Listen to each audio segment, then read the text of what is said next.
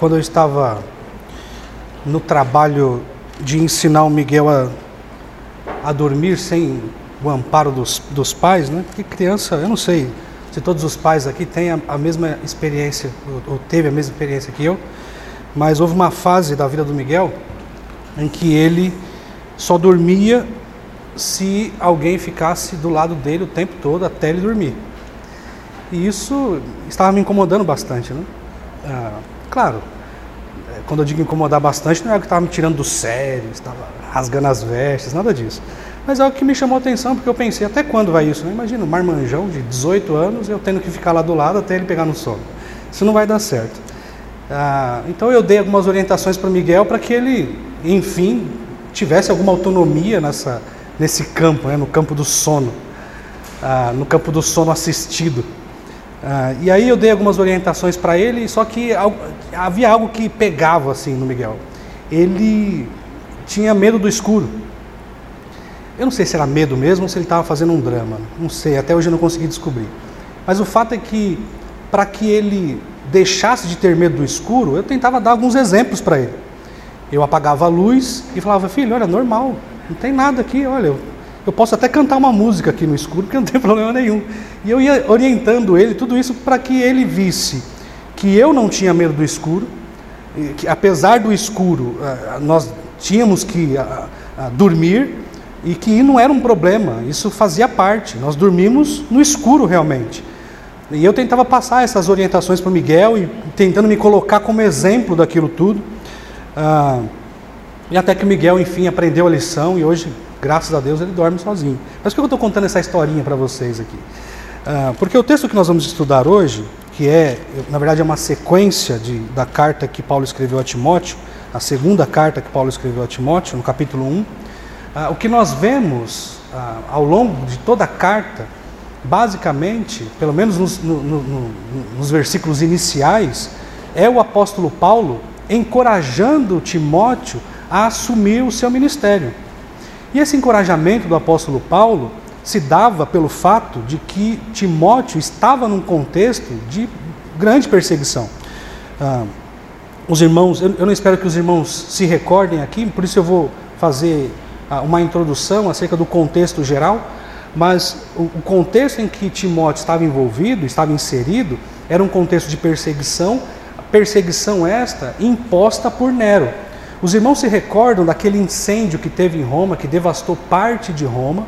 Ah, esse incêndio aí, que dizem que foi causado pelo próprio Nero, ah, Nero ele atribuiu isso, esse crime, aos crentes.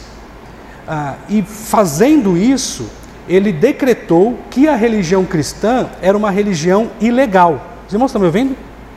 Eu estou sem o retorno aqui, mas estão me ouvindo, né? É? É, eu, não, não estão me ouvindo aí atrás, né? Ah, então eu acho que o pessoal do som ali. Eu vou dar um tempinho só para os irmãos se organizarem ali. Aí no fundo estão me ouvindo agora? Então? Beleza, então. Então vamos lá. Ah, se eu estiver falando alto demais, os irmãos me, me corrijam, eu estou sem o retorno aqui, tá? Então, se eu estiver falando alto, os irmãos... Enfim. Bom, retomando aqui. Então, o contexto era, era um contexto de per, perseguição.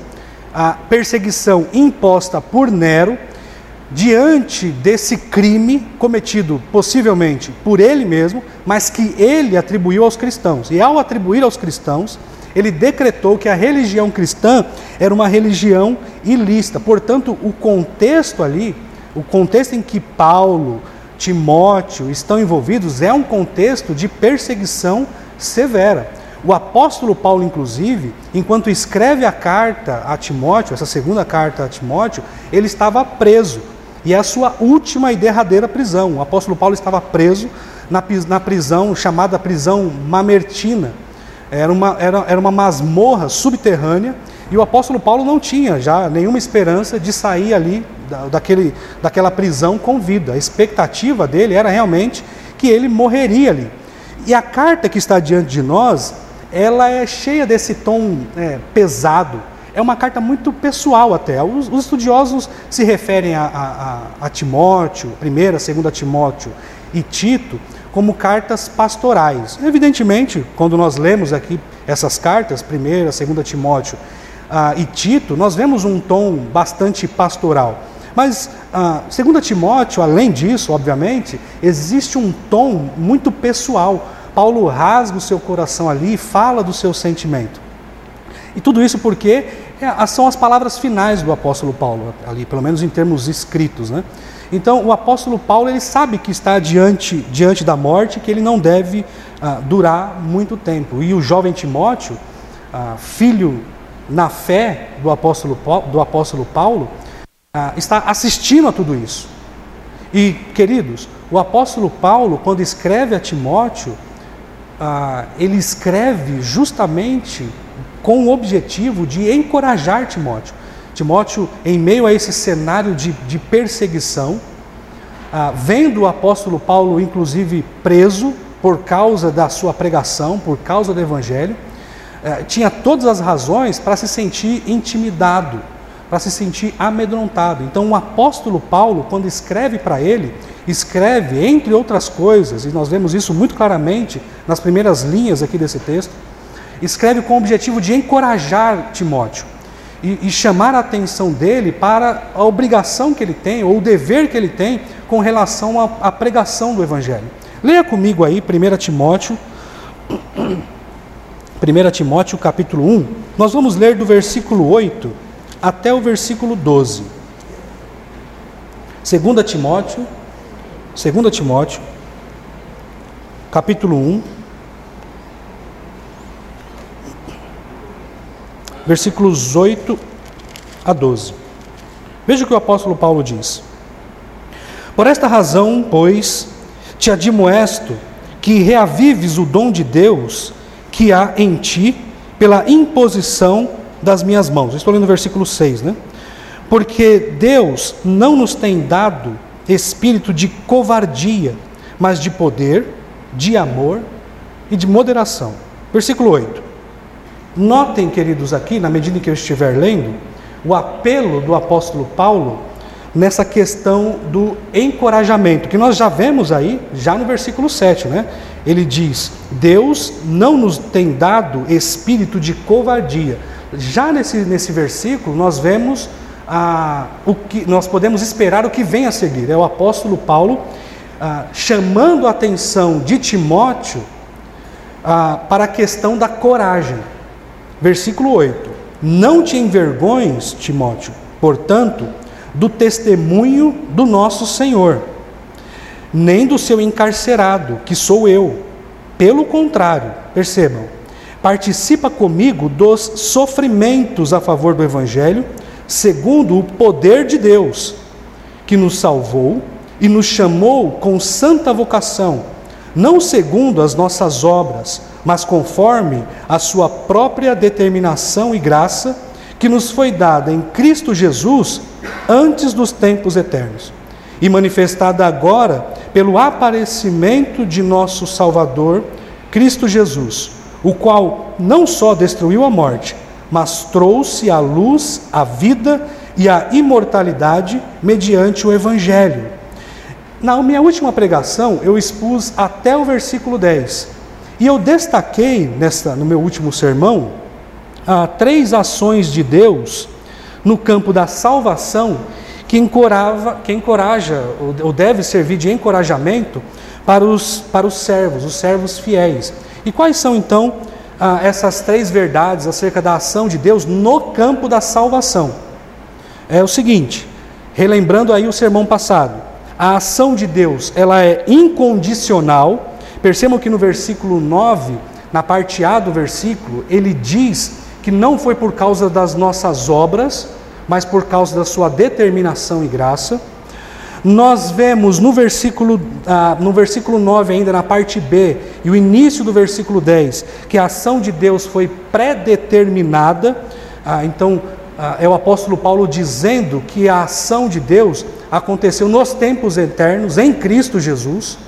E a outra ação de Deus, que eu disse no meu sermão passado, é a sua ação glorificadora, que nós vemos aí na parte, aí sim, na parte B do versículo dez. Então, me desculpem. Então, o que nós temos aqui até o versículo dez é o apóstolo Paulo encorajando Timóteo. Notem que a, a temática aqui é um chamamento, digamos assim, à coragem. E até o versículo dez, o apóstolo Paulo busca encorajar Timóteo, chamando a atenção para o aspecto da ação de Deus no campo da salvação. É como se ele dissesse a Timóteo, tenha coragem. Tenha coragem, porque quem promove a salvação, quem, prove, quem promoveu a nossa salvação é Deus. Quais são os perigos que podem nos amedrontar? Perceba, Paulo dizendo a Timóteo, que a ação de Deus ela foi incondicional, não depende da gente. Ela foi pré-determinada, ou seja, ela foi determinada nos tempos antigos, antes dos nos tempos eternos. E perceba, a ação de Deus, Timóteo, ela é glorificadora, tenha coragem.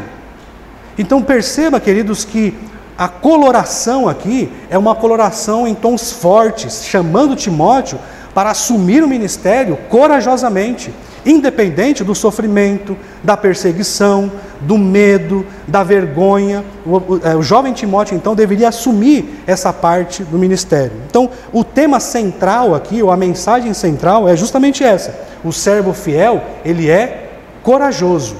E hoje, dando sequência à exposição de dois Timóteo oito a doze, né, nós veremos mais duas, ação, duas ações ah, divinas que encorajam o servo fiel em seus deveres. Então, quais são as duas ações divinas que nós encontramos no versículo onze, que nós vamos ler daqui a pouquinho, e no versículo doze, que servem para nos encorajar no serviço? Nós já vimos três ações, ou três verdades, sobre a ação de Deus no campo da salvação. E isso deve nos servir de encorajamento. Serviu ao Timóteo e deve servir a nós também. Nós temos segurança na nossa salvação. Não há nada que pode nos amedrontar, não há nada que possa tirar isso de nós. Nós temos essa segurança, mas existem mais duas ações divinas que nos encoraja no exercício do nosso ministério, no exercício dos nossos afazeres. Veja, versículo onze e doze diz assim: para o qual eu fui designado pregador, apóstolo e mestre. Versículo doze: e por isso estou sofrendo estas coisas. Todavia, não me envergonho, porque sei em quem tenho crido, e estou certo de que Ele é poderoso para guardar o meu depósito até aquele dia. Quais são então essas duas ações divinas que nos servem de encorajamento no exercício do nosso ministério? Bem, no versículo onze, a primeira ação ah, diz respeito ao fato de que Deus designa os servos para o seu trabalho. Essa é a primeira ação de Deus que nos dá, que nos enche de coragem. Perceba que ser designado por Deus é diferente de tirar algo da minha imaginação e fazer coisas de acordo com o que eu acho que é. Quando nós somos designados, nós temos segurança de que aquele trabalho é o trabalho a ser feito. É de fato o trabalho a ser feito, porque nós fomos designados pelo Senhor. Quando ah, eu dou alguma designação, eu estou aproveitando para usar o Miguel aqui como ilustração, porque essa é a idade, né? Depois cresce, fica ruim, né? Fica ruim, né? Quando o pai começa a usar o filho como exemplo aqui em cima. Então o Miguelzinho não está aqui, ele não vai, não, vai, não vai saber disso. Mas quando eu dou alguma designação para o Miguel e eu digo, faça isso, ele, ele faz com segurança, porque ele sabe que eu pedi para fazer. Então, se de repente eu falar para o Miguel, Miguel, vai lá e pega o miojo. Se a mãe dele fala, por que você pegou o miojo? Aí ele fala, olha, eu tenho segurança, mamãe. Papai mandou eu pegar o miojo. Ah, então, eu estou usando isso como ilustração para dizer que quando nós somos designados para uma função, nós temos segurança em executar aquela função, porque, afinal de contas, existe alguém acima de nós que nos comissionou. Então, essa ação nos dá segurança. E é a ação, então, que nós vemos no versículo onze. O Senhor, Ele designa os servos para o seu trabalho. No versículo doze, nós vemos uma segunda ação do Senhor. Cristo preserva intacto o tesouro confiado a seus servos. E nós vamos aprender hoje Afinal de contas, o que é esse tesouro? O que é esse depósito? O fato é, ah, é que nós temos segurança de que aquilo que está nas mãos do Senhor está de fato protegido, está de fato seguro. E isso nos enche de segurança, ok? Ah, se eu não conseguir concluir esses dois aí, nós continuamos em outra ocasião, mas eu acho que vai dar tempo tranquilamente, ok? Então, a primeira ação de Deus diz respeito ao fato de que Ele comissiona os servos para o seu trabalho. Veja, no versículo onze, ele diz o seguinte, para o qual, lembrem-se do seguinte, queridos, lembrem-se do seguinte, o apóstolo Paulo acabou de descrever, basicamente, o Evangelho. Nos versículos que antecedem aqui, versículo dez, nove, oito, ele descreve basicamente ali o Evangelho, especialmente o versículo nove. Ele diz que nos salvou, ele fala do poder de Deus, né? Que nos salvou, versículo nove, e nos chamou com santa vocação, não segundo as nossas obras, mas conforme a sua determinação e graça, que nos foi dada em Cristo Jesus antes do tempo, dos tempos eternos. E aí ele fala da manifestação, ele diz, versículo dez, e manifestada agora pelo presente ou pelo aparecimento do nosso Salvador Cristo Jesus, o qual não só destruiu a morte, mas trouxe à luz a vida e a imortalidade mediante o Evangelho. Perceba que ele faz uma descrição do Evangelho e ele inicia o versículo onze dizendo, para o qual eu fui designado. Ou seja, este Evangelho, ah, esta verdade, esta palavra santa, ah, ela faz parte do meu trabalho. Deus me designou para proclamar isso, para falar acerca dessas verdades. E ele continua, ele diz, ainda no versículo onze, Ah, para o qual fui designado pregador, apóstolo e mestre. Perceba que o apóstolo Paulo, ele usa três substantivos para descrever aí a sua, a sua função. Ele diz que ele foi designado pregador, ou seja, ele foi designado como um arauto, como um mensageiro, como um proclamador. Aqui, queridos, nós temos, nós temos a, a ideia de alguém que não perde tempo na missão de anunciar.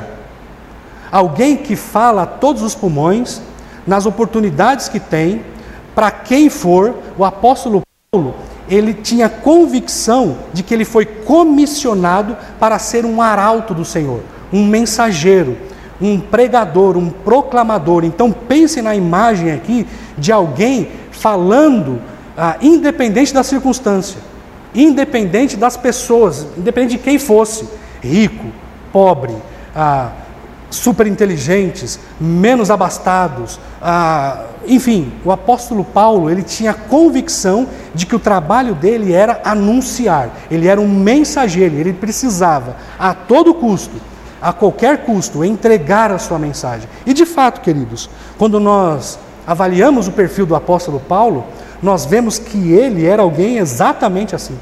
Essa convicção do apóstolo Paulo não estava reservada apenas ao seu intelecto. Quando nós percebemos, ou quando nós vemos a ação de Paulo, nós conseguimos com clareza ver que ele de fato não somente entendia que essa era a sua missão, mas ele buscava fazer isso com toda dedicação e esmero. Veja, por exemplo, No, no livro de Atos, no capítulo catorze, capítulo dezesseis, desculpe.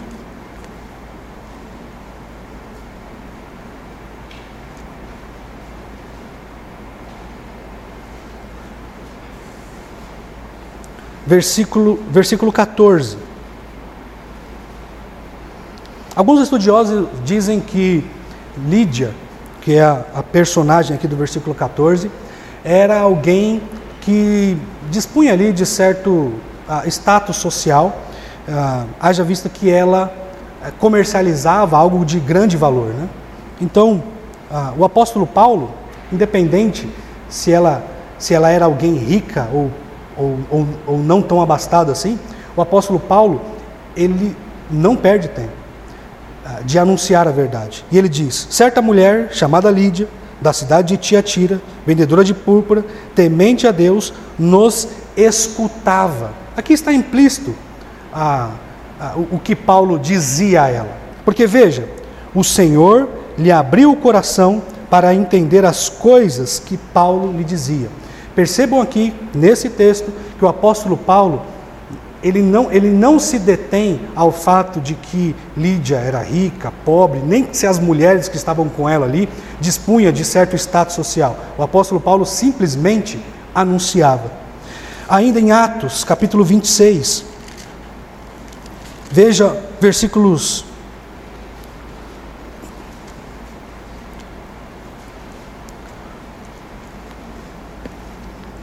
do versículo vinte e seis até, uh, capítulo vinte e seis, versículos vinte e dois até, até o versículo vinte e nove. Percebam, queridos, o apóstolo Paulo pregando a palavra para as autoridades. Mas, alcançando o socorro de Deus, permaneço até o dia de hoje, uh, dando testemunho tanto a pequenos como a grandes, nada dizendo, senão que os profetas e Moisés disseram haver de acontecer. Isto é, que Cristo devia padecer e, sendo o primeiro da ressurreição dos mortos, anunciaria a luz ao povo e aos gentios. Dizendo ele estas coisas em sua defesa, Festo, que era uma autoridade, o interrompeu em alta voz. Está louco, Paulo? As suas muitas letras te fazem delirar. Paulo, porém, respondeu: não estou louco, ó excelentíssimo Festo. Perceba que ele está diante de alguém extremamente importante. Ó excelentíssimo Festo, pelo contrário, digo palavras de verdade e de bom senso, porque tudo isto é do conhecimento do rei, a quem me dirijo com fraque... ou com franqueza, pois estou persuadido de que nenhuma dessas coisas lhe é oculta, porquanto nada se passou em algum lugar escondido. Acreditas, ó rei Agripa, nos profetas? Bem sei que acreditas. Então Agripa se dirigiu a, Paulo, a, a Paulo e disse: por pouco me persuades a fazer cristão. Paulo respondeu: assim Deus permitisse que por pouco ou por muito, não apenas tu, ó rei, porém todos os que hoje me ouvem, se tornassem tais qual eu sou, exceto essas cadeias. Então, perceba, querido, que o, queridos, que o apóstolo Paulo, ele não, ah, ele não encontra barreiras para anunciar o Evangelho. Ele anunciou o Evangelho para Lídia e para o seu grupo de amigas que estavam ali. Diante das autoridades, ele anuncia o Evangelho e ainda ah, com certa ousa, ousadia. Então, queridos, ah, o apóstolo Paulo, ele tinha essa convicção de que ele era de fato um arauto. E nós temos vários outros textos aqui. Textos como o de Filipenses um, no versículo doze a treze, onde Paulo ah, diz que ele, mesmo preso, e aí agora não a prisão mamertina, mas a sua prisão ah, domiciliar, ele diz que mesmo preso, ele pregava o evangelho para ah, ah, ah, os carcereiros ou as pessoas que, que o guardavam ali. Ah, percebam também que em Atos dezesseis ele prega, aí sim, para o carcereiro que o guardava ali. Aquela, aquela, aquela cena em que ele prega ah, e o carcereiro se converte, e depois ele prega a toda a sua família também. Então perceba que o apóstolo Paulo, ele pregava inclusive para os seus, para os seus algozes. Percebam que essa ação do apóstolo Paulo não encontrava barreiras nenhuma. Ele pregava para os intelectuais da sua época. Os irmãos devem se lembrar do texto de Atos dezessete, em que ele prega para os filósofos e ele anuncia a verdade falando acerca do Deus desconhecido, que para ele, no entanto, era extremamente conhecido. Nós vemos Paulo anunciando o evangelho para judeus e gentios. Os irmãos percebem isso em Atos treze, Atos catorze. Queridos, tudo isso eu estou dizendo para chamar a atenção dos irmãos, que quando o apóstolo Paulo diz: olha, eu fui designado pregador, eu fui designado arauto, mensageiro, ele, ele, ele não apenas acreditava nisso, não acreditava nisso com o seu intelecto, ele vivia isso Ah, com todas as suas forças, ah, de maneira prática, e ele se entregou a isso, e ele sofreu por isso, ah, e ele sofreu naufrágios, perseguições, ah, agressões, ah, punições severas, tudo isso, porque ele tinha convicção do seu chamado, ele tinha convicção ah, da, da, da comissão que ele recebeu do Senhor. Afinal de contas, ele era um pregador. Ah, queridos, ah, eu, eu, eu não sei como isso toca vocês, eu não, eu não sei como isso, na cabeça de cada um, ou na vida, na experiência de cada um, como essas verdades tocam os irmãos. O fato é que, muitas vezes, eu tenho a impressão de que o nosso compromisso com a verdade, com o anúncio da verdade especialmente, percebam, o nosso compromisso com a proclamação do Evangelho, muitas vezes ela fica apenas no, no campo das nossas ideias. E, e percebam, queridos, eu, nesse momento, eu, eu, eu me junto a vocês. Eu estou falando aqui no coletivo, realmente. Às vezes eu penso que, a, que, que o nosso compromisso com o anúncio, com a proclamação do Evangelho, ah, nos nossos ciclos gerais, eles acabam ficando um pouco de lado. Nós sabemos, obviamente, que nós fomos chamados para anunciar o Evangelho, assim como o apóstolo Paulo, ele foi chamado. Nós sabemos que nós temos o dever de anunciar a verdade, E de, e, de, e de pregar a palavra, porque afinal de contas é pela loucura do Evangelho que aprove a Deus salvar as pessoas. Nós sabemos disso, nós respiramos isso aqui a cada domingo, a cada culto que nós, que nós temos. Nós somos lembrados de que nós temos compromisso com a verdade, compromisso não apenas de, de, de exercer a, a verdade na nossa conduta cristã, mas também nós temos compromisso em anunciar a verdade, em proclamar a verdade. Ah, e o meu temor e a minha percepção é de que muitas vezes isso acaba sendo de alguma forma ah, deixado de lado. Isso tudo porque, não porque somos ranzinzas e obstinados, e é isso mesmo, eu quero ocultar a verdade, não.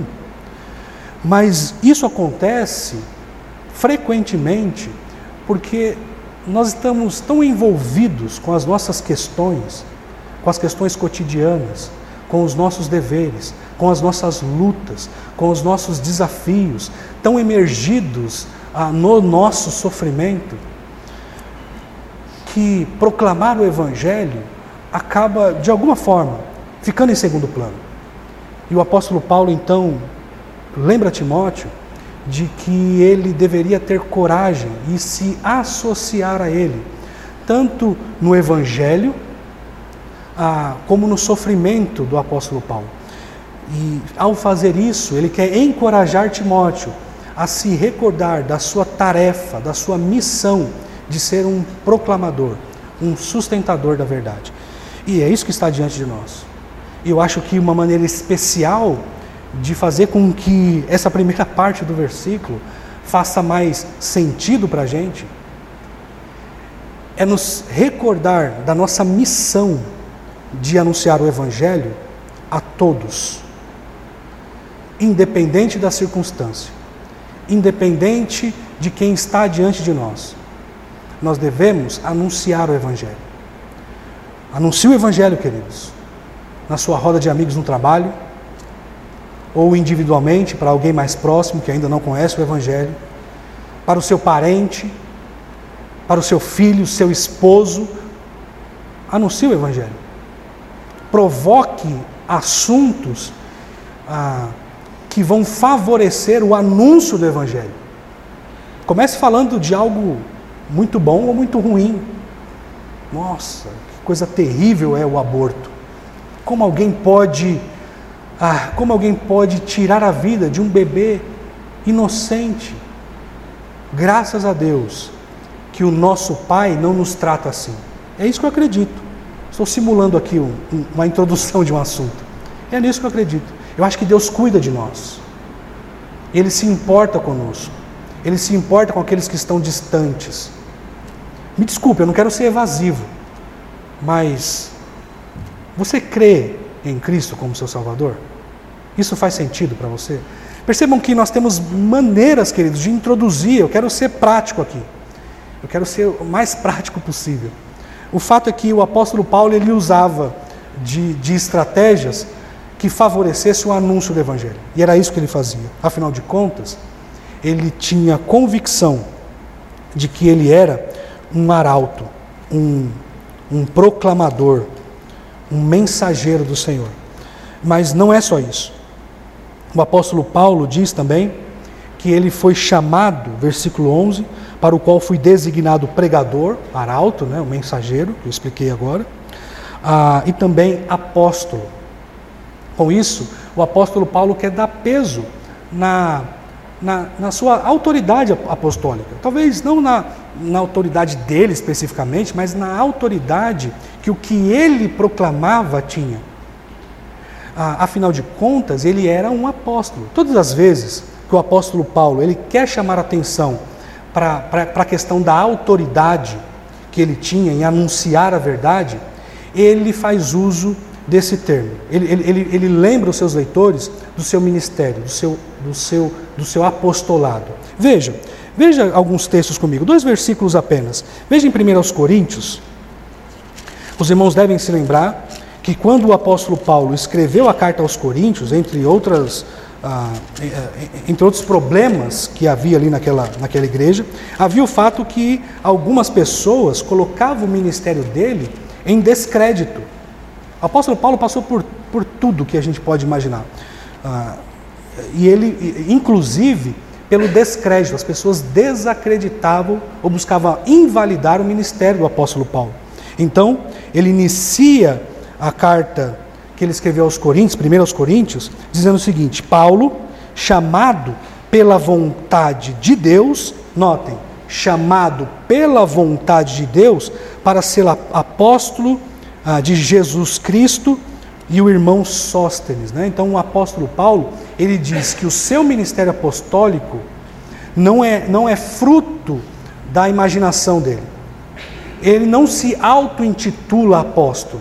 Percebam que o apostolado dele se deu pelo chamado, ah, pela vontade de Deus. Chamado pela vontade de Deus. Outro texto, veja Gálatas. Gálatas, mais um texto onde Paulo chama atenção para a sua, para a sua autoridade apostólica. Ele diz no versículo, no versículo um, Paulo, apóstolo, não da parte de homens, nem por intermédio de homem algum, mas por Jesus Cristo e por Deus Pai, que o ressuscitou dentre os mortos. Sempre que o apóstolo Paulo ele quer chamar a atenção ou destacar a autoridade da sua mensagem e do seu ministério, ele faz menção do seu apostolado. E ele conecta o seu apostolado justamente ao fato ah, de que Deus o fez apóstolo. Chamado não pela vontade dos homens, mas pela vontade de Deus para ser apóstolo. E é isso que ele faz. E quando ele menciona aqui, mais uma vez, ele quer dar peso ah, para o fato de que a mensagem ah, que ele era o responsável de anunciar, Ela, ela, ela procedia do seu ministério apostólico, da responsabilidade que ele recebeu de Deus em seu ministério apostólico para anunciar. Então notem, queridos, que o apóstolo Paulo, ele era um proclamador, ele tinha convicção disso, ele tinha convicção do seu ministério apostólico, ou seja, a sua mensagem, ela tinha autoridade. O que ele anunciava, o que ele pregava, o que ele falava, era repleta de autoridade, porque afinal de contas ele foi designado por Deus para exercer esse, esse, esse serviço. E por fim, ele diz que ele ah, é mestre também. Notem, para o qual fui designado pregador, apóstolo e mestre. Fazendo isso, ah, ao que tudo indica, o apóstolo Paulo, ele quer deixar evidente que o seu trabalho de expor a, ver, a verdade deveria ser com o objetivo de fazer com que a verdade se tornasse cada vez mais clara, mais evidente. Por isso que a, o apóstolo Paulo, a pregação do apóstolo Paulo, era uma pregação simples do Evangelho. Ah, embora ah, Pedro diz, olha, ele escreve coisas difíceis de entender, né? ele, ele vai dizer isso, mas o anúncio do Evangelho, o anúncio da palavra, era é, verdadeiramente algo simples.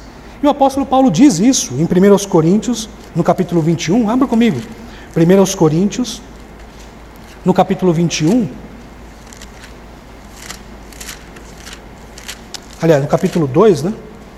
Versículos um e quatro. Capítulo dois, desculpe. Faltou um pontinho aqui depois do um. Capítulo dois, versículos um e quatro. um a quatro. Eu, irmãos, quando fui ter convosco, anunciando-vos o testemunho de Deus, percebam que o apóstolo Paulo, a pregação do apóstolo Paulo era uma pregação simples, digna de alguém que quer fazer com que o evangelho seja de fato entendido. O, o apóstolo Paulo, ele tinha o dever de fazer com que a palavra da verdade fosse compreendida pelos seus interlocutores. Ah, não o fiz com ostentação de linguagem ou de sabedoria, porque decidi nada saber entre vós, senão a Jesus Cristo e este crucificado. E foi em fraqueza, temor e grande temor que eu estive entre vós. A minha palavra e a minha pregação não consistiram em linguagem persuasiva de sabedoria, mas em demonstração do Espírito e de poder. Versículo cinco, para que a vossa fé não se apoiasse em sabedoria humana, e sim no poder de Deus. Então, perceba que o apóstolo Paulo, na sua tarefa ah, de anunciar o evangelho, de proclamar a verdade, ele fazia, com, ele fazia de forma simples. Ele não se apoiava em, na sabedoria humana, em, em, em palavras difíceis, em conceitos complexos. O objetivo do apóstolo Paulo do apóstolo Paulo, ela era anunciar o Evangelho como pregador, apóstolo e mestre. Ah, o objetivo dele era ser didático, para que os irmãos não se confundissem, não poluíssem as suas ideias acerca do Evangelho com qualquer outra coisa, sabedoria do mundo, ah, conceitos ah, filosóficos ou coisa do tipo. O apóstolo Paulo era simples.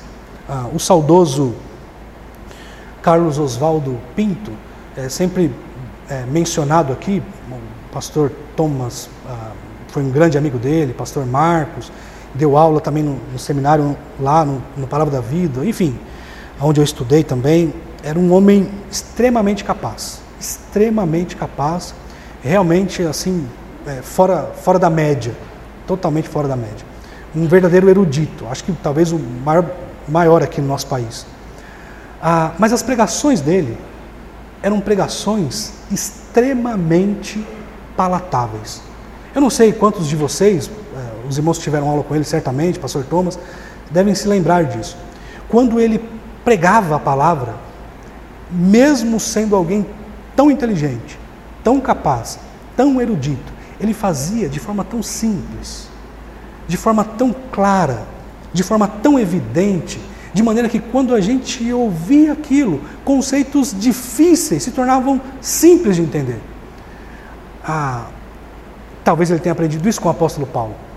O apóstolo Paulo, ele sabia da sua missão de anunciar a palavra, de pregar a verdade de maneira simples. O objetivo dele, queridos, era fazer com que o evangelho fosse compreendido pelas pessoas e assim ah, o evangelho avançasse.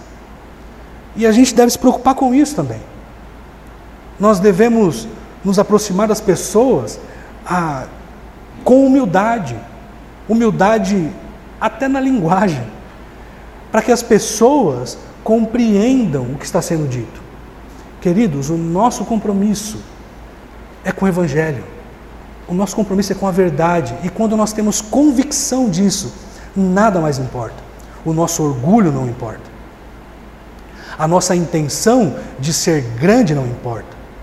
A nossa, a nossa ideia a malucada de parecer alguém nobre, intelectual, isso não importa. Não importa, queridos. O que importa é que o Evangelho avance.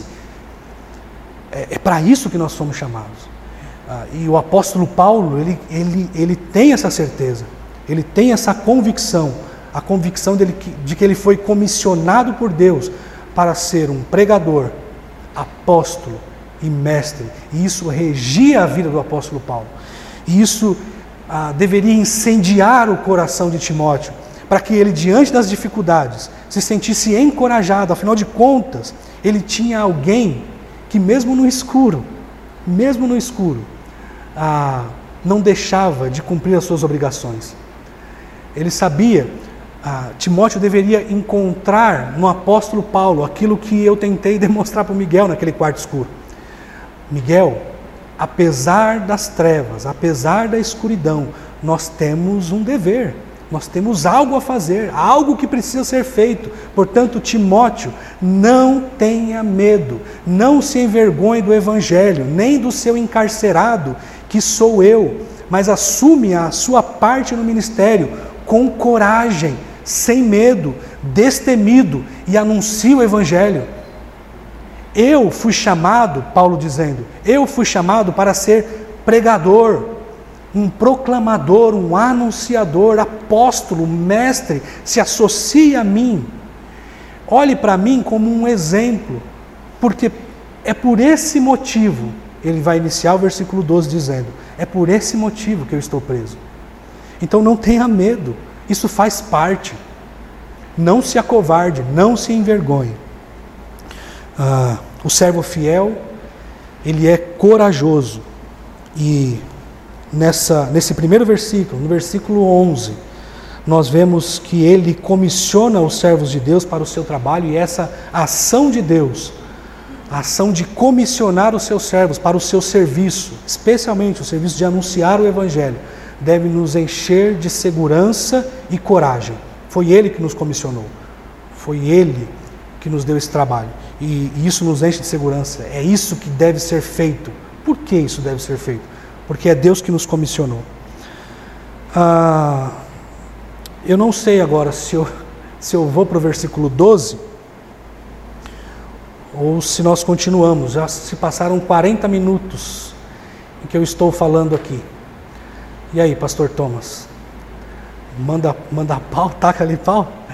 Ah, muito bem, qual é então a segunda ação de Deus, ou a ação divina, que nos dá segurança no exercício do nosso trabalho?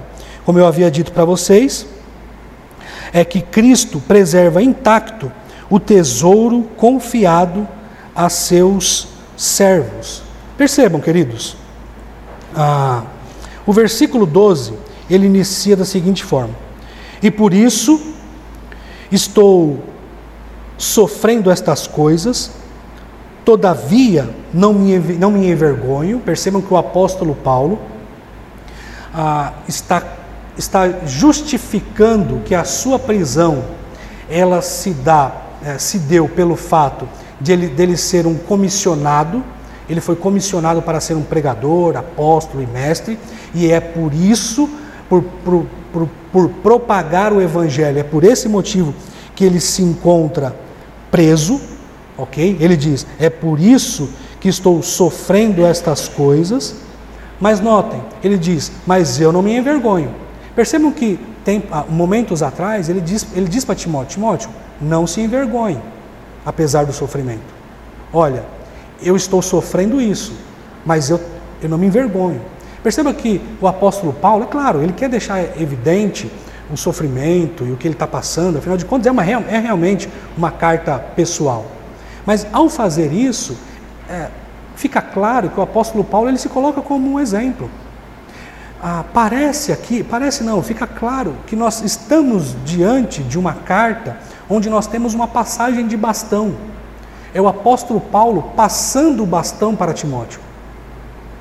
Então ele diz, olha, eu, eu, eu, eu estou sofrendo, você vai sofrer, afinal de contas, eu, eu quero encorajar você, inclusive, a se associar ao meu sofrimento. O meu sofrimento foi causado por causa ah, da minha tarefa por causa da pregação do Evangelho, mas mesmo estando preso, mesmo nessas, nessa situação, mesmo sofrendo o que eu estou sofrendo, eu não me envergonho. E você, Timóteo, também não deve se envergonhar. Se associa a mim no meu sofrimento e no meu ministério. E ele continua. Porque o apóstolo Paulo tinha essa segurança, porque ele não se envergonhava, apesar do sofrimento. Ele diz, porque eu sei em quem tenho crido, e estou certo de que ele é poderoso para guardar ah, o meu depósito. Ah, a ideia aqui é que o apóstolo Paulo, ele depositava extrema confiança em Deus. Ele diz, porque eu sei em quem tenho crido, e estou certo de que ele é poderoso. O apóstolo Paulo expressa então a confiança que ele tinha em Deus, porque ele estava diante de um Deus todo-poderoso. Ah, e ele continua, para guardar o meu depósito. Então qual que é a imagem que nós devemos ter em nossa mente?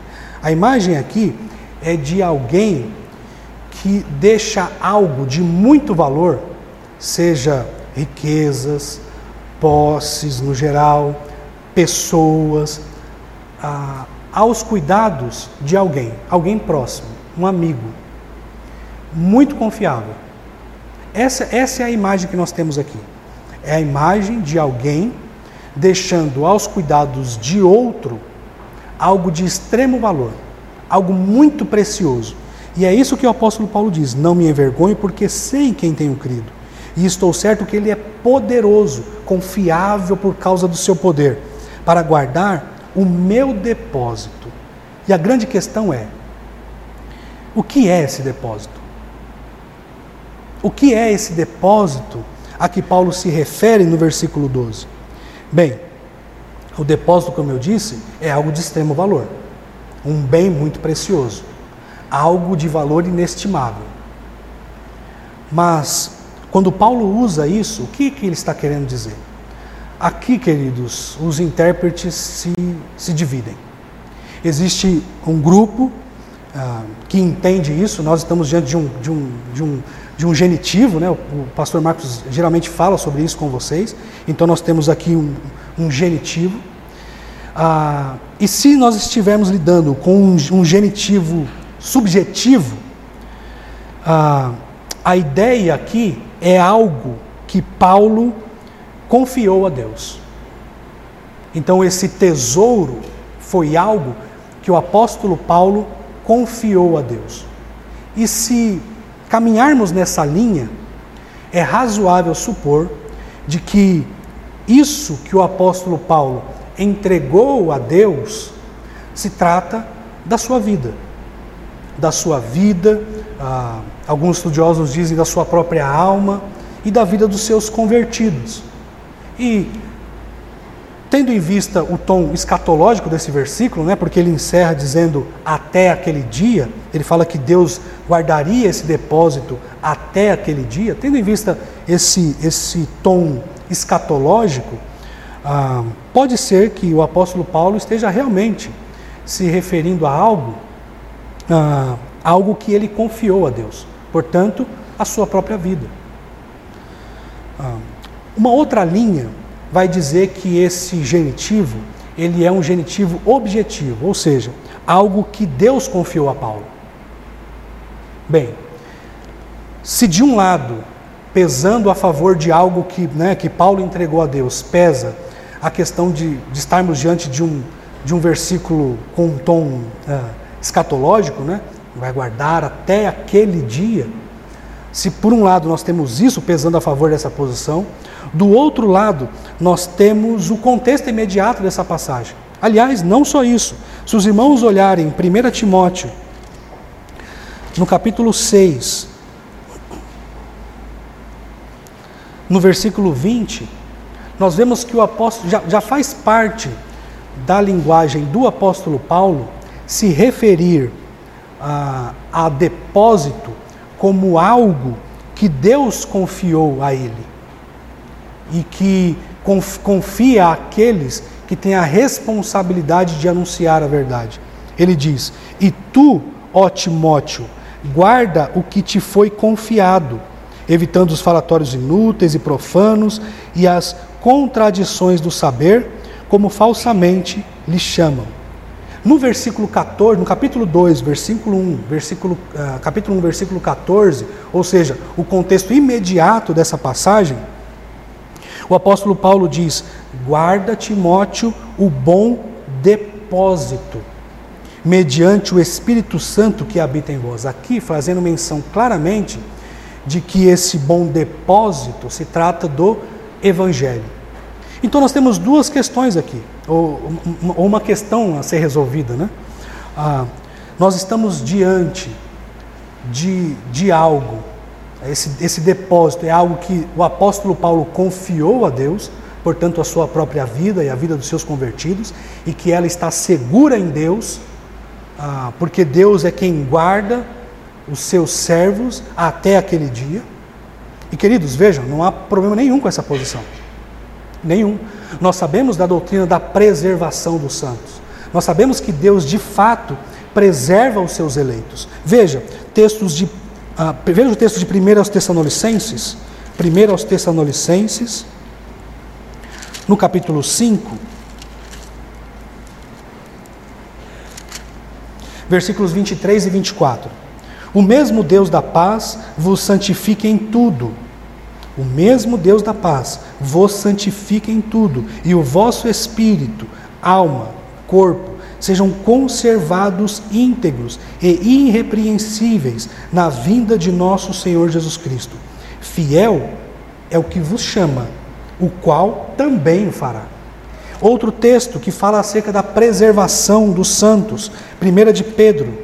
Veja, primeira de Pedro, no capítulo um,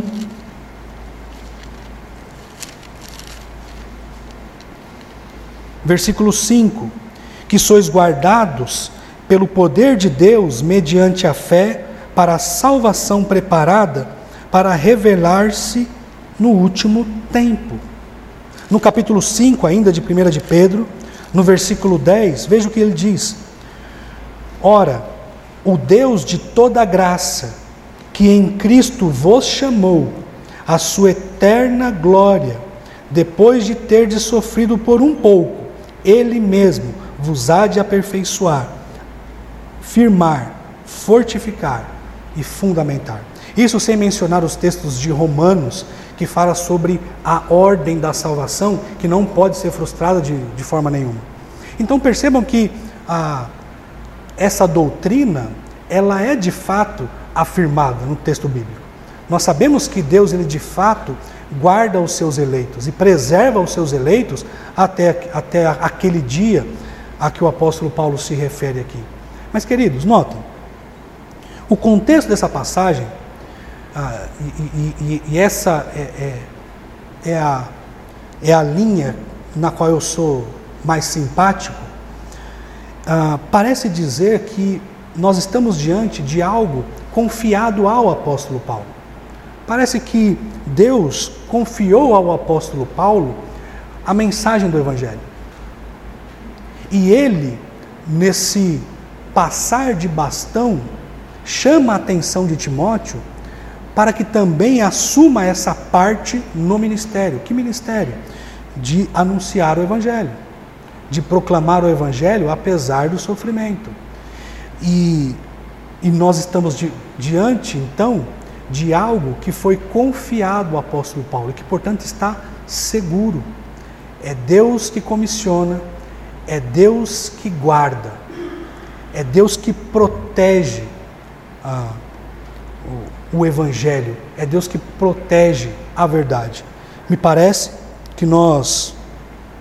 Ah, por depósito, podemos entender então que nós estamos diante de algo não de que Deus, de que Paulo confiou a Deus, o que não seria nenhum exagero afirmar, absolutamente, mas sim de algo que Deus confiou ao apóstolo Paulo, portanto, a verdade do Evangelho. Mas queridos, notem, seja o que for, seja a vida, seja a verdade do Evangelho, O fato é que essas coisas estão protegidas por Deus.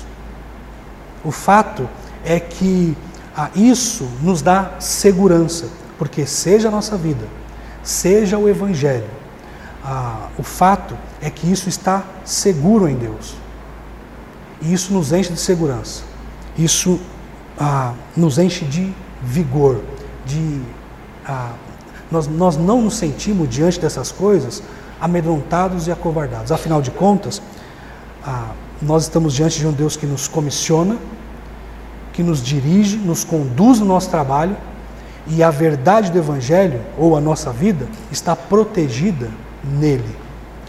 Bem, queridos, ele encerra o versículo dizendo que ah, isso estará guardado até aquele dia. Bom, a ideia do apóstolo Paulo aqui é, é dizer a duração, né? E, e, e possivelmente ele está se referindo à, à segunda vinda de Cristo. Então, ah, esse protetor, ele vai guardar esse tesouro precioso até o retorno de Cristo, até aquele dia. Muito bem, ah, o servo fiel, ele é corajoso. E nós encerramos então esse parágrafo falando acerca de duas ações divinas que encorajam o servo fiel em seus deveres. O primeiro, ele designa os servos para o seu trabalho.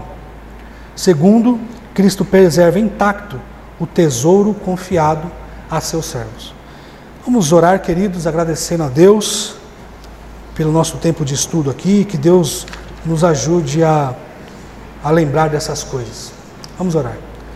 Soberano Deus, nós louvamos o Teu nome, agradecemos, porque o Senhor tem nos dado orientações preciosas acerca de, acerca da nossa vida, acerca da nossa missão, que o Senhor nos encha de coragem e vigor. Pedimos que o Senhor nos faça servos destemidos e nos ajude em nossas limitações e fraquezas, nos ajude a cumprir o nosso chamado de modo digno do Senhor.